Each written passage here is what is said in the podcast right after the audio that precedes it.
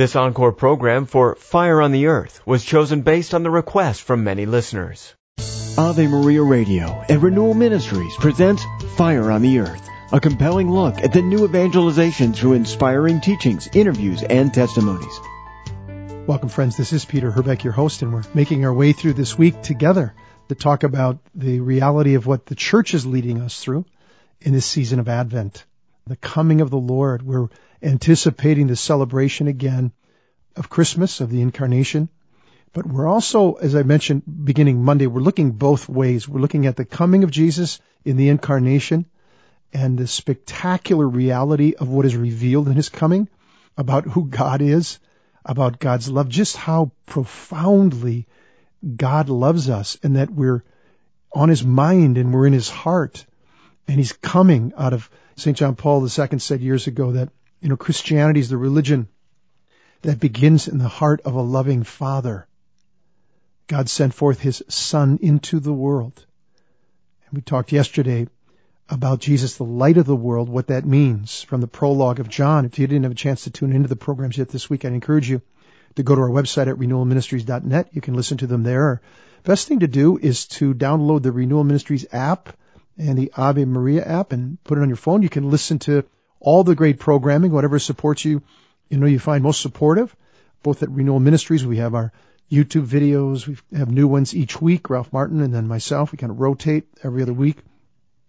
Our television programs, our newsletters, booklets and things, a lot of free stuff there that can help you in your walk in Christ, to help you go more deeply into the mystery of what we're sharing together as followers of the Lord in this season of Advent. And we not only look backward, but we look forward, because we're a people, as the Catechism reminds us, taking it right from the Gospels, our posture is a posture in living in this time, living in this world, in this short life that we're living. Remember, you're going to be dead soon. Scripture says very clearly, that's not morbid, that's just the truth, that life is short, it's a breath, it's a passing shadow. We're here today and we're gone tomorrow. But we no longer have to live in fear of that shadow, as I talked about yesterday, that of death that, casts its darkness overshadowing us. One of the readings we'll get is from Zechariah. The dawn from on high has broken upon us to shine on those who dwell in darkness and the shadow of death, and to guide our feet into the way of peace. The dawn is one of the most beautiful, beautiful readings. This is the celebration that's coming forward, and the realization that God, who is light, is entering into his own creation. And he's going to transform it. He's going to bring the kingdom. He's going to bring the kingdom in the person of the King, of his beloved Son. He's going to enter his own story. The dawn from on high breaks upon us. That's what we're celebrating, friends. This is what we're remembering. And hopefully we're talking about together and we're celebrating it. The most important thing, and the way to get the most out of this season, is to make sure you're having time every day of quiet with God. Of course, talk to the Lord throughout the day and abide in him. Talk to him little ways, paying attention to him, sort of just quietly being present to the Lord throughout the day, and say, Lord, help me understand what you see and what you know and what this means to you, and tell me about what it was like when you came, when you first came. And the Holy Spirit, remember the reason we do that? Why? Because the Holy Spirit lives in us. Jesus said, I will send you the Holy Spirit. He will lead you to all truth. He'll remind you everything I taught, and he will manifest, Jesus to us. So that's a promise. That's what the Lord's doing, and you're not alone, and the Lord wants to be in conversation with you. So that's one of the ways you do it. And sometimes it can be hard to get started. So make sure you have time each day where you're taking some time to read Scripture, maybe the daily readings. Maybe, I would recommend reading through both John's Gospel in this season or 1 John. The whole theme of light and darkness is very present in John's first letter as well. And then just read little bits of it and ask the Lord to open it up to you. Ask the Holy Spirit to put it in your heart, to renew your mind. And he'll do it. And so the Holy Spirit will do it as we keep walking with him and leaning into him. And so I think many times, I just, as I travel and speak in different places, friends, it's sobering when I ask the question, how many people actually read the Bible? And we read lots of really good things. I read good things. I love theology books. I love, good, stories about the saints and the martyrs, Christian history. I love reading that. I love Catholic philosophy. It's all great stuff. And read lots of other things beyond that. But friends, as good as those things are and how much they can help us, none of them are like the Word of God. The Word of God is the inspired Word of God. Everything God wants us to know about salvation, our salvation, His saving action, who we are in this moment, the great drama that's right here in the Bible. And reading it is wonderful. So there, and then encountering the Lord as often as you can in the season, ramp it up a little bit maybe if you haven't been able to, but to get to a Eucharistic chapel, to be able to receive communion, to receive the fire of God in the Eucharist, taking the graces of the sacraments to help us together. That's why the church presents us in the liturgy, in the sacred liturgy, the word and sacrament. They go together, right? This is how God feeds His people, through word and sacrament. And so go deeper into those things and have conversation with God, and the Lord will communicate to you the truth He wants you to know. He wants you to be able to come in through this season, come out of this season with more hope in your heart. I don't just mean feeling, as Joe Cocker used to say, feeling all right, that song, I don't know if you remember that song, but a deeper change, just step by step. The Holy Spirit is sent by Jesus to help us grow in conformity to Him and to become saints. And that means having our minds renewed, to be transformed by the renewal of your mind. And the Holy Spirit is there to help that happen. And remember, it's not just doing the homework of a deep dive of reading commentaries and all that, which is helpful and good to do, or deep study of the Bible, reading everything, that you can read about it. That's good too.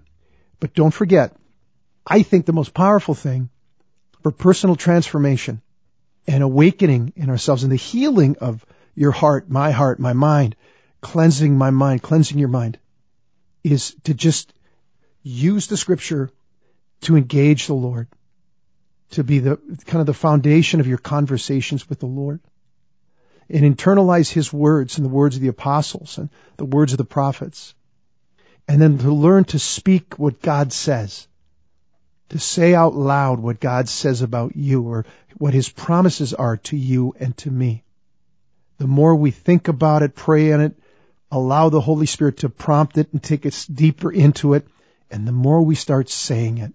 Friends, you know as well as I do, there is just so much darkness out there right now in our society, in our culture, and around the world. I mean, it's discouraging.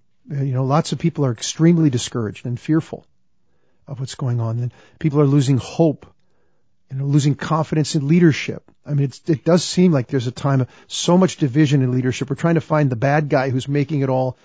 Some people, it's Donald Trump. No, it's Joe Biden. No, it's this, that, or the other thing. Human beings are definitely caught up in it. Human beings are making bad decisions, no doubt about it. But this is a spiritual battle fundamentally. And these are spiritual strongholds that are being revealed. And there's ways the enemy wants to steal your hope and your confidence. So in this season of hope, it's not just hope that my 401k is going to be consolidated. It's not what I'm going to make more money this year than last year, or I'm going to be successful at accomplishing this or that. Those are good things. Those are things to celebrate, things to be thankful for. But it's not the big stuff. The big stuff is how much you're growing personally in this season in faith, hope, and love. And the Holy Spirit wants to help you pay attention to Him and to be in conversation with Him, because He is for you. He is in your corner. He's battling for you. He wants to reveal Jesus to you more deeply. He wants you to see yourself more fully in light of Christ. He wants you to see the things that God values. He wants to help you value what's most valuable. He wants to help you celebrate what's worth celebrating in the eyes of God. He wants you to understand the rewards that God has for those who go deeper in Him, rewards in this life and in the life to come. And what He wants to do is awaken longings that He's put into you that will help you come into the superior pleasure of knowing Christ Jesus, like Psalm 16 says. God is the author of pleasure. Let me say that again. God is the author of pleasure. He's filled with passion. Our desire to be thrilled and fascinated, our desire to be passionately united with another, our desire to do great things, to touch greatness, that's put in us by God. I talked on Monday about a friend of mine, Mike Bickle, wrote a book called The Seven Longings of the Human Heart that really do captivate. I just want to read a few things that he comments on. He says, God created the human spirit with seven longings that draw us to him and reflect his glory in us. They are the longing for the assurance that we're enjoyed by God, number one, the longing to be fascinated, number two, the longing to be beautiful, number three, the longing to be great, number four, the longing for intimacy without shame, number five, the longing to be wholehearted and passionate fully with our life, six, and the longing for significance with lasting impact. Each of these longings, some way, friends, reflects God's own personality. Remember, we're made in his image and his likeness. And that image and likeness of God is revealed perfectly in his Son. These longings will be in us forever, and they will be satisfied ultimately in eternity. We see in this world counterfeits. As I mentioned on Monday, for example, the longing to be fascinated. The Hollywood, more than probably anybody else on the earth, understands this longing in the human heart. They may not be able to say, each person to say, this is from God and this is what's there, but they know it's there. Because look at the amount of time and money human beings pour into just wanting to be fascinated every night, every day, in some way to escape into movie theaters and YouTube videos and, television programs and series, different ways. We just love to be fascinated and captivated by things, right? And so there are counterfeits in this world for sure. And so we have to be careful. What am I giving my longings to? Where am I looking to have this longing fulfilled in my life? Like the longing for intimacy. Well, think on the other hand about the ubiquity of pornography. Just it's the staggering growth of it and how many people are captured by it. There's it's a disordered response to a deep human longing for intimacy. But it only takes us deeper into shame and bondage. It's not there. So understanding ourselves and being able to direct ourselves toward the proper goals or objects of these longings, which God wants us to do. The enemy tempts us to satisfy the longings in other ways. But the great news is, as we turn our hearts and our gaze toward God and allow the Holy Spirit to help us, as we seek to understand ourselves and the longings God has given to us and sing it in the person of Jesus, we'll begin to experience the superior pleasures of the gospel that the psalmist talks about. And it'll help us to turn away from the inferior pleasures that the devil's trying to draw us into and to enslave us in. I'll talk about these over the next 2 days. We'll get through all seven of them. I hope you can join me. God bless you, and hope you can share this program with others. Have a great day. Each program of Fire on the Earth with Peter Herbeck can be downloaded at AveMariaRadio.net and RenewalMinistries.net. Fire on the Earth is a production of Ave Maria Radio. Friends, I'd like to offer you my new booklet, Receiving Fire. Jesus said, I have come to cast fire on the earth, would that it were already ablaze. That fire is the purifying love that burns in the heart of Jesus. A fire of grace for those who receive it, but a fire of judgment for those who refuse it. If you'd like a copy of this free booklet, call 1-800-282-4789 or contact us on the web at renewalministries.net/FOE. That's renewalministries.net/FOE.